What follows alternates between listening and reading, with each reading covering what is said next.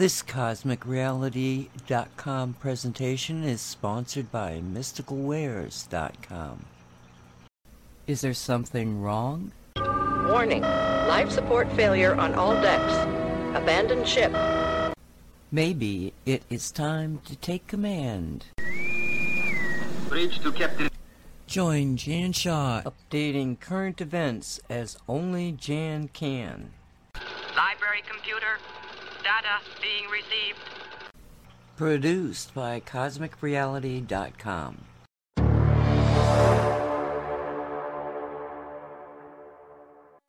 Hello and welcome to part 2 of the Wednesday edition of the Cosmic Creating Show. My name is Jan Shaw, the Success Alchemist.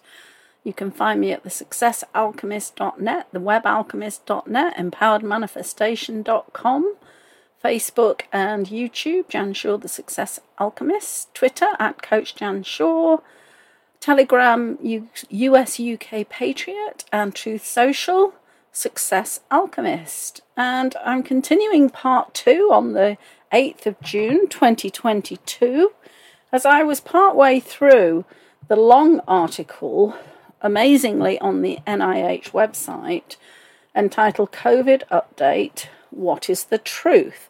And I got as far as reading the section on hot lots, deadly batches of the vaccines.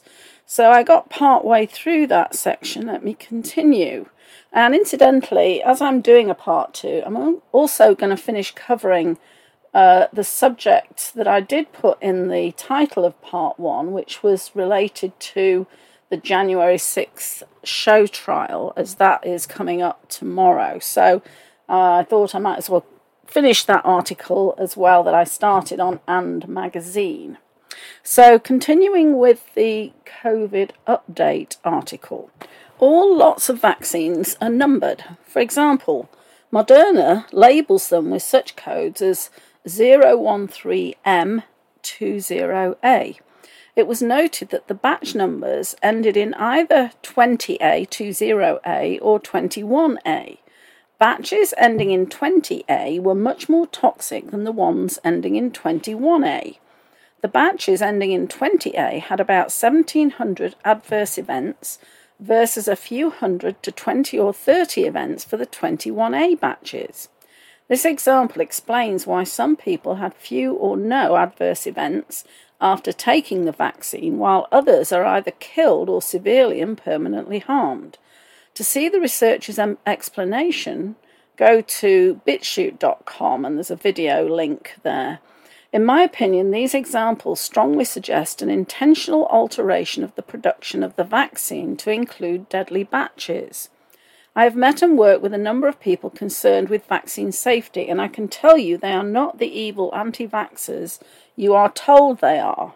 They are highly principled, moral, compassionate people, many of whom are top researchers and people who have studied the issue extensively. Robert Kennedy Jr., Barbara Lou Fisher, Dr. Meryl Nass, Professor Christopher Shaw, Megan Redshaw, Dr. Sherry Tenpenny, Dr. Joseph Mercola, Neil Z. Miller, Dr. Lucia Tomyinovich, Dr. Stephanie Seneff, Dr. Steve Kirsch, and Dr. Peter McCullough, just to name a few. These people have nothing to gain and a lot to lose. They are attacked viciously by the media, government agencies, and elite billionaires who think they should control the world and everyone in it. Why did Fauci want no autopsies of those who died after vaccination? There are many things about this pandemic that are unprecedented in medical history. One of the most startling is that at the height of the pandemic, so few autopsies, especially total autopsies, were being done. A mysterious virus was rapidly spreading around the world. A selected group of people with weakened immune systems were getting seriously ill and many were dying. And the one way we could rapidly gain the most knowledge about this virus, an autopsy, was being discouraged. Guerriero noted that by the end of April 2020, approximately 150,000 people had died, yet there were only 16 autopsies performed and reported in the medical literature. Among these, only 7 were complete autopsies, the remaining 9 being partial or by needle biopsy or incisional biopsy. Only after 170,000 deaths by COVID-19 and 4 months into the pandemic were the first series of autopsies actually done, that is, more than 10. And only after 280,000 deaths and another month were the first large series of autopsies performed, some 80 in number. Spurhake, in a call for autopsies to be done without question, noted that the first full autopsy reported in the literature, along with photomicrographs, appeared in a medico-legal journal from China in February 2020. Spurhake expressed confusion as to why there was a reluctance to perform autopsies during the crisis, but he knew it was not coming from the pathologists. The medical literature was littered with appeals by pathologists for more autopsies to be performed.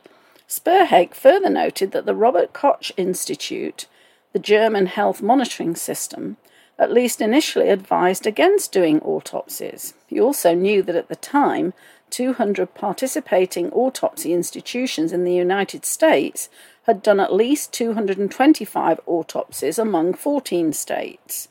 Some have claimed that this dearth of autopsies was based on the government's fear of infection among the pathologists, but a study of 225 autopsies on COVID-19 cases demonstrated only one case of infection among the pathologists, and this was concluded to have been an infection contracted elsewhere. Guerriero ends his article calling for more autopsies with this observation. Shoulder to shoulder, clinical and forensic pathologists overcame the obstructions of autopsy studies in COVID-19 victims and hereby generated valuable knowledge on the pathophysiology of the interaction between the SARS-CoV-2 and the human body, thus contributing to our understanding of the disease. Suspicion concerning the worldwide reluctance of nations to allow full post-mortem studies of COVID-19 victims may be based on the idea that it was more than by chance. There are at least 2 possibilities that stand out. First, those leading the progression of this non-pandemic event into a perceived worldwide deadly pandemic were hiding an important secret that autopsies could document, namely just how many of the deaths were actually caused by the virus. To implement draconian measures such as mandated mask wearing, lockdowns, destruction of businesses, and eventually mandated forced vaccination, they needed very large numbers of COVID-19 infected dead. Fear will be the driving force for all these destructive pandemic control programs. Elder et al. In his study classified the autopsy findings into 4 groups. 1. Certain COVID-19 death. 2. Probably COVID-19 death. 3. Possible COVID-19 death. 4. Not associated with COVID-19 despite the positive test. What possibly concerned or even terrified the engineers of this pandemic was that autopsies just might and did show that a number of these so-called COVID-19 deaths in truth died of their comorbid diseases. In the vast majority of autopsy studies reported, pathologists noted multiple comorbid conditions, most of which at the extremes of life could alone be fatal. Previously, it was known that common cold viruses had an 8% mortality in nursing homes.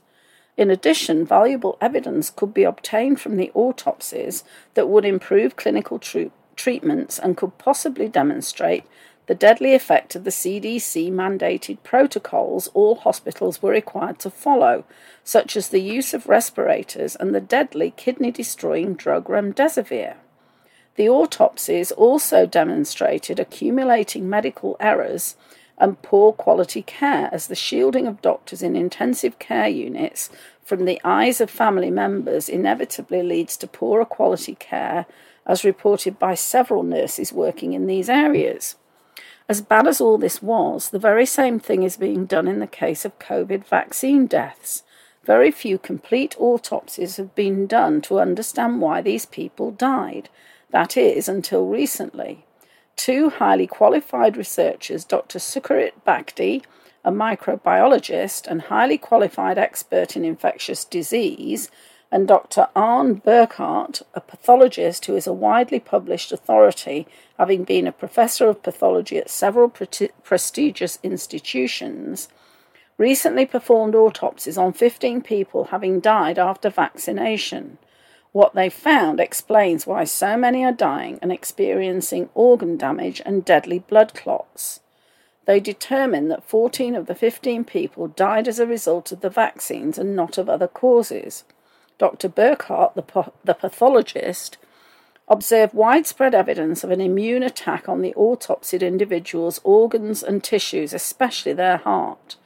This evidence included extensive invasion of small blood vessels with massive numbers of lymphocytes, which cause extensive cell destruction when unleashed. Other organs, such as the lungs and liver, were observed to have extensive damage as well. These findings indicate the vaccines were causing the body to attack itself with deadly consequences. One can easily see why Anthony Fauci, as well as public health officers, and all who are heavily promoting these vaccines, publicly discouraged autopsies on the vaccinated who subsequently died. One can also see that in the case of vaccines that were essentially untested prior to being approved for the general public, at least the regulatory agencies should have been required to carefully monitor and analyse all serious complications, and certainly deaths, linked to these vaccines. The best way to do that is with complete autopsies. While we learned important information from these autopsies, what is really needed are special studies of the tissues of those who have died after vaccination for the presence of spike protein infiltration throughout the organs and tissues. This would be critical information, as such infiltration would result in severe damage to all tissues and organs involved, especially the heart, the brain, and the immune system. Animal studies have demonstrated this. In these vaccinated individuals, the source of these spike proteins will be the injected nanolipid carriers of the spike protein producing mRNA. It is obvious that the government health authorities and pharmaceutical manufacturers of these vaccines do not want these critical studies done, as the public would be outraged and demand an end to the vaccination program and prosecution of the involved individuals who covered this up. Conclusions. We are all living through one of the most drastic changes in our culture, economic system, as well as political system in our nation's history, as well as the rest of the world. We have been told that we will never return to normal and that a great reset has been designed to create a new world order. This has all been outlined by Klaus Schwab, head of the World Economic Forum, in his book on the Great Reset. This book gives a great deal of insight as to the thinking of the utopians who are proud to claim this pandemic crisis as their way to usher in a new world. This new world order has been on the drawing boards of the elite manipulators for over a century. In this paper, I have concentrated on the devastating effects this has had on the medical care system in the United States, but also includes much of the Western world. In past papers, I have discussed the slow erosion of traditional medical care in the United States and how this system has become increasingly bureaucratized and regimented. This process was rapidly accelerating, but the appearance of this, in my opinion, manufactured pandemic has transformed our healthcare system overnight. As you have seen, an unprecedented series of events have taken place within this system. Hospital administrators, for example, assumed the position of medical dictators, ordering doctors to follow protocols derived not from those having extensive experience in treating this virus, but rather from a medical bureaucracy that has never treated a single COVID-19 patient. The mandated use of respirators on ICU COVID-19 patients, for example, was imposed in all medical systems, and dissenting physicians were rapidly removed from their positions as caregivers, despite their demonstration of markedly improved treatment methods. Further, doctors were told to use the drug remdesivir despite its proven toxicity, lack of effectiveness, and high complication rate. They were told to use drugs that impaired respiration and mask every patient, despite the patient's impaired breathing. In each case, those who refused to abuse their patients were removed from the hospital and even faced a loss of license or worse. For the first time in modern medical history, early medical treatment of those infected patients was ignored nationwide. Studies have shown that early medical treatment was saving 80% of higher number of these infected people when initiated by independent doctors. Early treatment could have saved over 640,000 lives over the course of this pandemic. Despite the demonstration of the power of these early treatments, the forces controlling medical care continued this destructive policy. Families were not allowed to see their loved ones, forcing those very sick individuals in the hospitals to face their deaths alone. To add insult to injury, funerals were limited to a few grieving family members who were not allowed to even sit together. All the while, large stores such as Walmart and Costco were allowed to operate with minimal restrictions. Nursing home patients were also not allowed to have family visitations, again being forced to die a lonely death. All the while, in a number of states, the most transparent being in New York State, infected elderly were purposefully transferred from hospitals into nursing homes, resulting in a very high death rates of these nursing home residents. At the beginning of this pandemic, over 50% of all deaths were occurring in nursing homes. Throughout this pandemic, we have been fed an unending series of lies, distortions, and disinformation by the media, the public health officials, medical bureaucracies, CDC, FDA and WHO, and medical associations. Physicians, scientists and experts in infectious treatments who formed associations designed to develop more effective and safer treatments were regularly demonized, harassed, shamed, humiliated and experienced a loss of licensure, loss of hospital privileges, and in at least one case ordered to have a psychiatric examination. Anthony Fauci was given essentially absolute control of all forms of medical care during this event, including insisting that drugs he profited from be used by all treating physicians. He ordered the use of masks, despite at first laughing at the use of masks, to filter a virus. Governors, mayors, and many businesses followed his orders without question.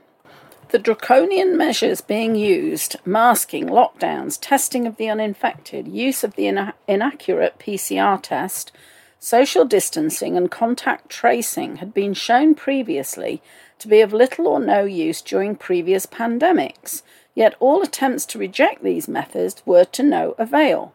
Some states ignored these draconian orders and had either the same or fewer cases, as well as deaths, as the states with the most strictly enforced measures. Again, no amount of evidence or obvious demonstration along these lines had any effect on ending these socially destructive measures, even when entire countries such as Sweden, which avoided all these measures, demonstrated equal rates of infections and hospitalization as nations with the very strictest, very draconian measures. No policy change by the controlling institutions occurred. No amount of evidence changed anything. Experts in the psychology of destructive events, such as economic collapses, major disasters, and previous pandemics, demonstrated that draconian measures come with an enormous cost in the form of deaths of despair, and in a dramatic increase in serious psychological disorders. The effects of these pandemic measures on children's neurodevelopment is catastrophic and to a large extent irreversible. Over time, tens of thousands could die as a result of this damage. Even when these predictions began to appear, the controllers of this pandemic continued full steam ahead. Drastic increases in suicides, a rise in obesity, a rise in drug and alcohol use, a worsening of many health measures, and a terrifying rise in psychiatric disorders, especially depression and anxiety, were ignored by the officials controlling this event. We eventually learned that many of the deaths were a result of medical neglect. Individuals with chronic medical conditions, diabetes, cancer, cardiovascular disease, and neurological diseases were no longer being followed properly in their clinics and doctors' offices. Non-emergency surgeries were put on hold. Many of these patients chose to die at home rather than risk going to the hospitals, and many considered hospitals death houses. Records of deaths have shown that there was a rise in deaths among those aged 75 and older, mostly explained by COVID-19 infections. But for those between the ages of 65 to 74, deaths had been increasing well before the pandemic onset. Between ages of 18 and age 65 years, records demonstrate a shocking hike in non-COVID-19 deaths. Some of these deaths were explained by a dramatic increase in drug-related deaths, some 20,000 more than 2019. Alcohol-related deaths also increased substantially, and homicides increased almost 30% in the 18 to 65-year group. The head of the insurance company, One America, stated that their data indicated that the death rate for individuals aged 18 to 64 had increased 40% over the pre-pandemic period. Scott Davidson, the company's CEO, stated that this represented the highest death rate in the history of insurance records, which does extensive data collections on death rates each year. Davidson also noted that this high of a death rate increase has never been seen in the history of death data collection. Previous catastrophes of monumental extent increased death rates no more than 10%. 40% is unprecedented. Dr. Lindsay Weaver, Indiana's chief medical officer, stated that hospitalizations in Indiana are higher than at any point in the past 5 years. This is of critical importance since the vaccines were supposed to significantly reduce deaths, but the opposite has happened. Hospitals are being flooded with vaccine complications and people in critical condition from medical neglect caused by the lockdowns and other pandemic measures.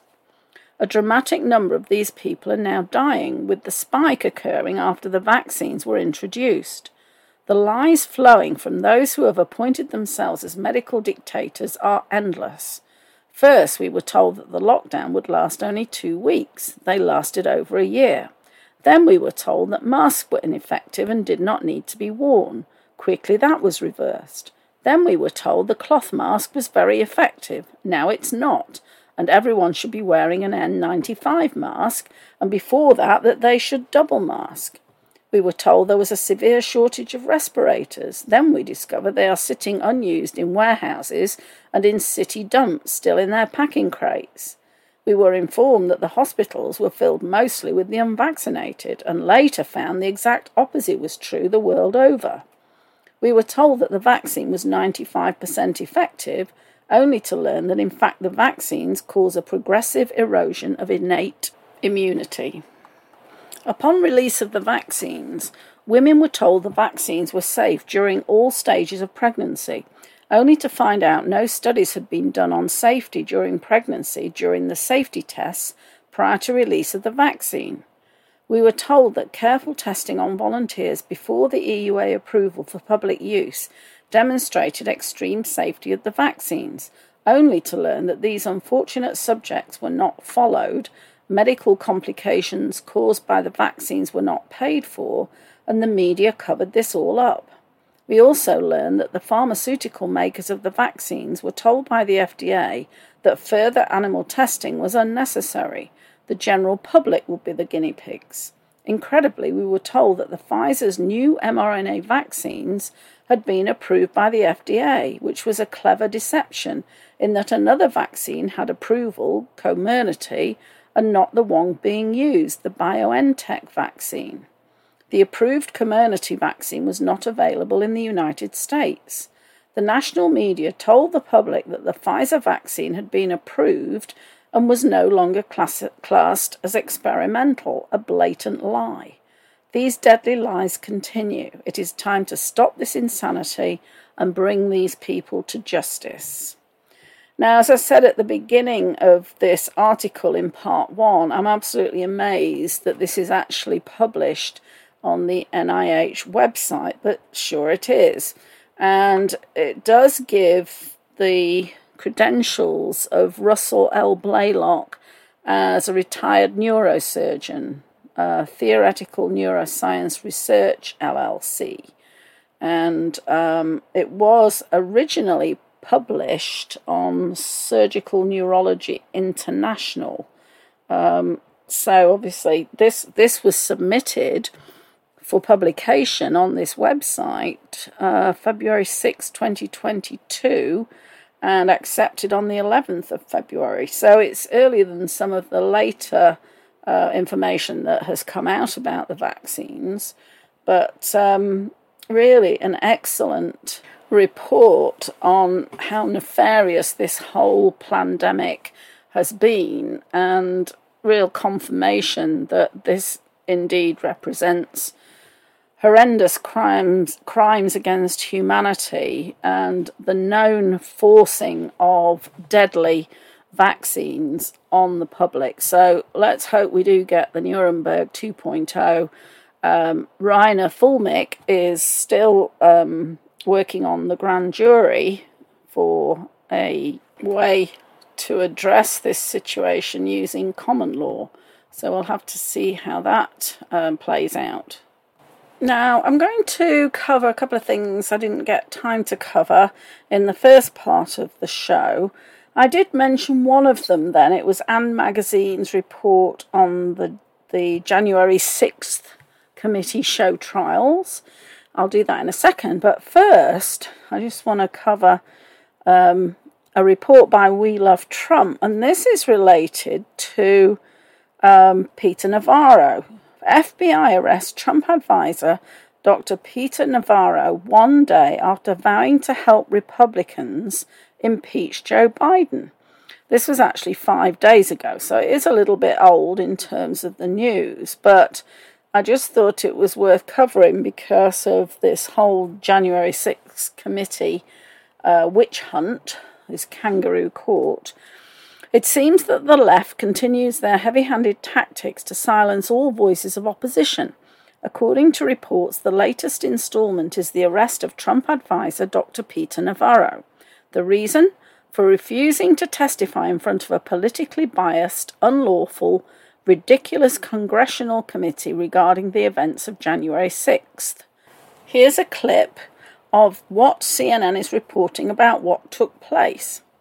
A federal grand jury has indicted former Trump White House advisor Peter Navarro for contempt of Congress after he refused to cooperate in the House January 6 committee's investigation. You've got to hand it to Navarro. He's throwing haymakers and showing he's not afraid. He's been very vocal since his arrest, calling out authorities for abusing their power and trampling on his legal rights. During a court appearance in Washington, D.C. on Friday, Navarro said that he still wants to represent himself without a lawyer, and accused prosecutors of using hardball tactics by arresting him at an airport and not allowing him to make a phone call. The timing of all this happening is very important. First is that Democrats are trying to criminally convict Navarro before he has a chance to own them in civil court. It turns out that the reason why Navarro was unable to testify was because President Trump had extended executive privilege, which was fully in his rights to do so. Despite this, Dr. Navarro has been harassed and threatened to the extreme. Navarro had claimed that he was unable to cooperate because former President Donald Trump had asserted executive privilege in the matter. The committee had countered these arguments by citing that many of the topics it wanted to discuss with him he had already written about in great detail in his book. Democrats started pressuring the Justice Department to put the screws to Navarro before he had a chance to cause them any more embarrassment. The arraignment should be postponed for a number of reasons, Navarro added, requesting that his civil lawsuit against the House January 6th committee go forward before any criminal proceedings. The second reason for the timing of this arrest is the fact that people are coming out of the woodwork with the firepower to make the impeachment of Joe Biden a real thing. Dr. Navarro declared as much in an interview on MSNBC. Maybe not the best move, but oh well. In the MSNBC interview with Ari Melber, Navarro said he would lead the charge to pursue charges against Biden and leading Democrats if Republicans win the White House in 2024. You bet your ass that I will lead the charge, Navarro said. I will take Adam Schiff and Jamie Raskin and Nancy Pelosi and Rosa DeLauro, all of those clowns and kangaroos. I'll take Biden and every single senior staff member in there. And do what? Melba interjected. Hit them with subpoenas, Navarro declared. We'll start with the impeachment of Biden for Ukraine, the southern border, all manner of things he is guilty of, and we'll subpoena his senior staff. Just days after he made these statements, the FBI showed up to arrest him. The left seems to be strategically targeting these political threats through bogus charges and red tape to get them either discredited or thrown into prison. While Navarro has been released until his trial, the political attacks against him continue to intensify. Another target of the left is Steve Bannon, who has recently gotten the support of the Republican Party to mobilize his precinct strategy, which could make stealing another election very hard for Democrats moving forward. And there's a tweet from Josh Shapiro, "Let's speak truth. The big lie is still with us, and it's being peddled by extremists like Steve Bannon and Doug Mastriano. We can't allow the far-right systematic attacks on our elections get any further. It's too dangerous." And it's got a link to a Vanity Fair article, "Steve Bannon's election takeover dream is starting to take shape." Recordings obtained by Politico suggest the GOP is embracing the precinct strategy promoted by the former Trump advisor. Despite President Trump's pardon, which was meant to protect him from harassment and attacks such as this, Steve Bannon has been the victim of multiple fabricated charges from the New York prosecutor's office. Over the last couple of days, the mainstream media has painted him as a monster. Have a look at this hit piece CNN put out about Bannon. Warren Swill tweeted, "Steve Bannon better lawyer up. New York grand jury looking at his border wall fundraising scam. Hashtag TFG already pardoned him on federal fraud charges, but he could still face state charges and prison time. Hashtag lock him up." And TFG is the former guy, by the way, referring to Trump. For those keeping score, that's two people who pose a legitimate threat to the left's stranglehold on power, getting attacked to the point where they are facing major prison time. It's very clear what is happening is unjust. Josh Hammer tweets, "Peter Navarro in handcuffs and Michael Sussman off scot-free. Tell me more about that neutral rule of law." And Benny Johnson tweeted, "What just happened to Peter Navarro was criminal." Can you tell some people are getting nervous about November? At the end of the day, it's not just about one man getting arrested. It's the fact that Navarro represents every single American that voted for Trump. Benny Johnson tweets again, "Trump advisor Peter Navarro blasts FBI for unconstitutional arrest after he sent the J6 committee to pound sand. They're not coming for me and Trump, they're coming for you, all 74 million of you who voted for Donald Trump." So as the article implies, obviously there is panic among the Democrats. I love the smell of panic in the morning. It reminds me of victory. Okay, so on to And magazine. This was the article I referred to in the first part of the show. Now we have show trials right here at home, the January 6th committee to begin public hearings. This was posted yesterday, and again it's on Substack. In the old Soviet Union, the Communist Party used to conduct show trials. Show trials are like real trials, except the result is preordained, and the point is not to find the truth, but to destroy your political opponent. Look under kangaroo court in the dictionary and you'll get some idea. Or you can just wait until June 9th and watch the public hearings of the January 6th committee. More than 500 days after January 6, 2021, the committee investigating the alleged insurrection is ready to show its work. The House Select Committee will hold its first public hearing this week. We are promised that we will see stunning, never-before-seen evidence of just how close we came to having an armed coup carried out in the nation's capital. The committee will present previously unseen material documenting January 6th, receive witness testimony, preview additional hearings, and provide the American people a summary of its findings about the coordinated multi-step effort to overturn the results of the 2020 presidential election and prevent the transfer of power. Statement by the House Committee investigating January 6th. There are only a few minor problems. There was no insurrection. There was no attempted coup. There was no conspiracy. On January 6, 2021, hundreds of thousands of people gathered on the Mall in Washington, D.C. I was there. It was the biggest crowd I have ever seen in my life. That crowd was largely middle-aged. It was peaceful. By the way, this article is by Sam Faddis. There was no talk of insurrection. There was no talk of storming anything. When the crowd began to move in the direction of the Capitol, it moved slowly and peacefully, and with the purpose of letting Congress hear the concerns of a great many Americans about the legitimacy of the recently completed presidential election. Given that we had just voted nationwide using mail-in voting procedures never before tried and largely devoid of any meaningful security procedures, those concerns were then and remain today entirely valid. At some point, some portion of that crowd, minuscule in comparison to its overall size, entered the Capitol. A small portion of those individuals engaged in criminal conduct. Aside from Ashley Babbitt, who was shot by a Capitol police officer, no one was killed inside or outside the Capitol that day. Now, that isn't strictly true, actually, because there was the poor woman, and I don't recall her name, who was killed by a Capitol police officer in the tunnel, more or less bludgeoned to death. She'd been crushed under the mass of people, and the horrific violence of that attack by the Capitol police woman actually was absolutely horrific. I have covered that in a previous show quite a few months ago, actually, probably last year now. Continuing on, no bombs were detonated. No one did anything that could remotely be classified as an attempt to overthrow the government of the United States. A few individuals were charged with carrying firearms in violation of the District of Columbia's strict firearms laws.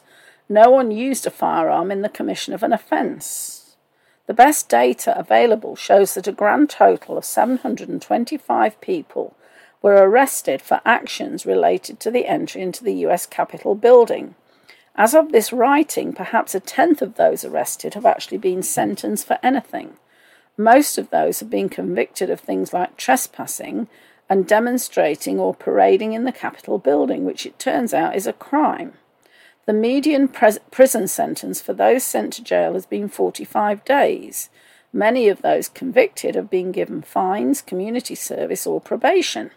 Not a single person has been charged with insurrection or treason for actions committed on January 6th. My point here is not to excuse criminal conduct. If you forcibly entered the Capitol, assaulted a police officer or vandalised public property, I have no sympathy for you. You engaged in criminal conduct. You should pay the price. I have to interject here and say that those who forcibly entered the Capitol, in my opinion, were the people who were actually trying to create a violent incident, a violent event. We think they're Antifa or BLM. I remember a report even saying that there were Ukrainians in the crowd, and the other thing that is suspected is the FBI were involved in this, and that the whole thing was a setup by Pelosi and her crew to create these violent episodes to discredit Trump and Trump's supporters. But there's already videos of the Capitol Police beckoning people to come through the barriers that they actually removed. And also, they had to open the main doors from the inside because they have extremely strong magnetic locks. There is no way that you could open them from the outside. So the whole thing stinks to high heaven. Pity it's not, this article isn't focusing on that. My point is that there was no attempt to overthrow the government. A relatively small number of individuals entered the capital, where most of them spent their time taking selfies and walking the halls. And there's a tweet, I think it's a tweet anyway. It's not very clear where it's from, actually, but it's from K_USA24. Bernard Kirk @RealDonaldTrump found on Facebook. Capitol Police walked right by them. They let them in. And it's got video of the people walking into the Capitol building. Perhaps more to the point, the Democratic lawmakers on the January 6th committee know that. These are the same folks who encouraged BLM and Antifa to burn cities for months.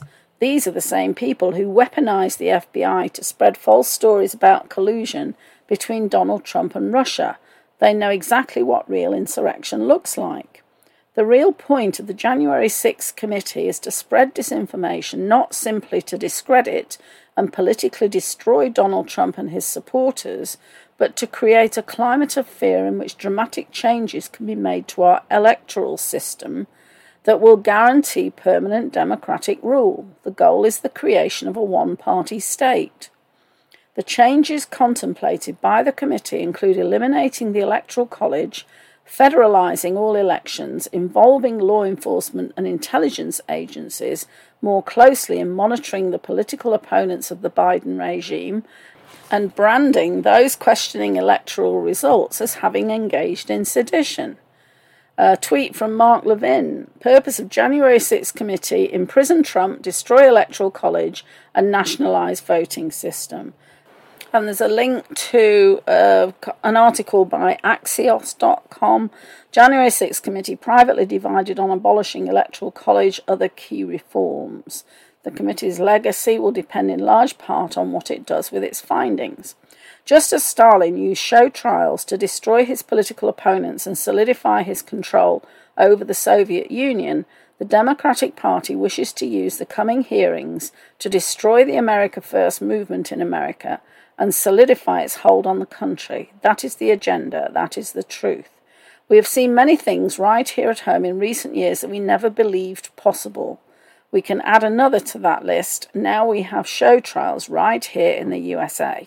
Now, in my opinion, I think this is just showing how panicked the Democrats are. I mean, look at their ratings. They're absolutely in the toilet. Biden's administration is a complete and utter disaster, although people say, oh, he's just totally incompetent and, you know, non compos mentis. But we have to remember that this is part of the agenda of the deep state, of the globalists, to destroy America.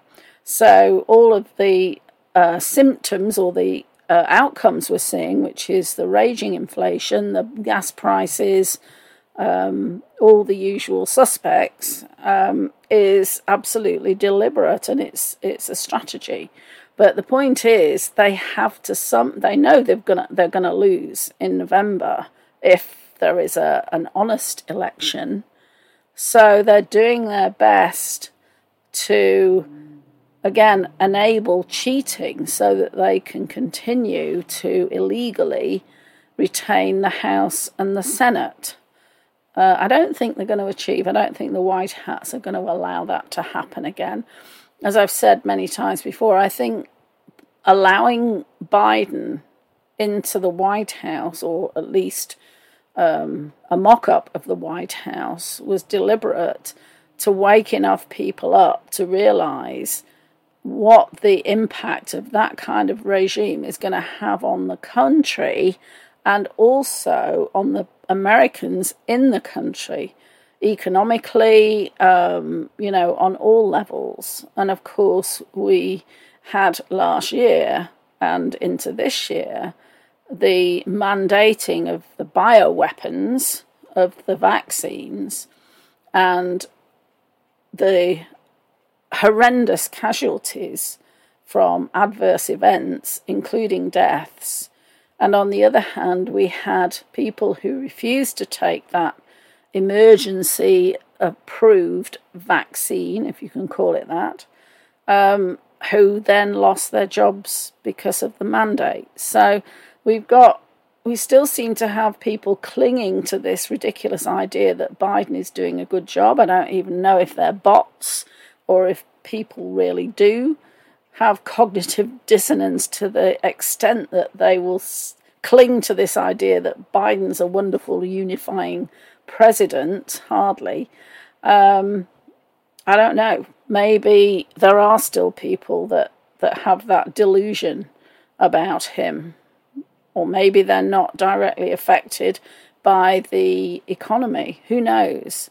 But you even wonder why he's getting any percentage of approval rating, given the disaster that has been wreaked since his inauguration in January last year.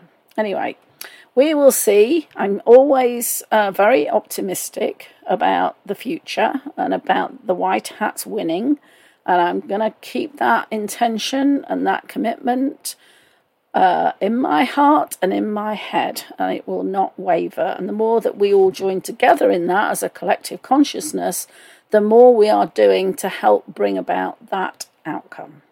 So I'm going to leave it there for today. I hope you've enjoyed this second part of the show.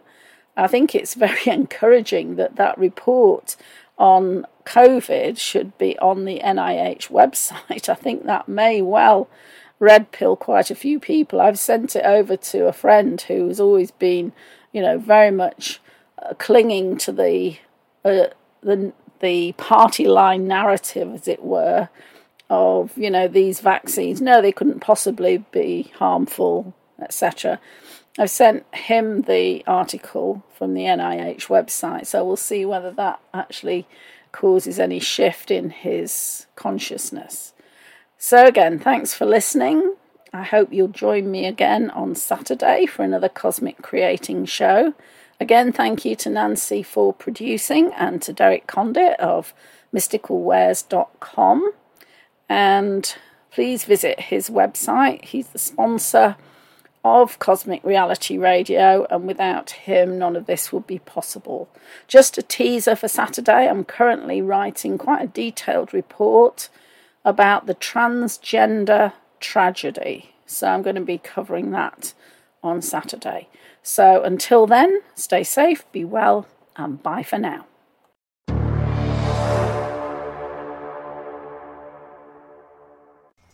You have been listening to Cosmic Creating with Jan Shaw, updating current reality, a production of CosmicReality.com.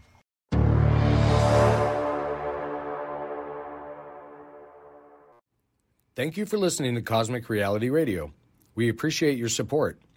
Please visit our sponsor at MysticalWares.com for our huge selection of metaphysical products, gifts, candles, incense, and one of the largest shungite collections available. Cosmic Reality Radio is sponsored by Mystical Wares online store, where coupon code SAVE10 will get you 10% off your entire order at mysticalwares.com.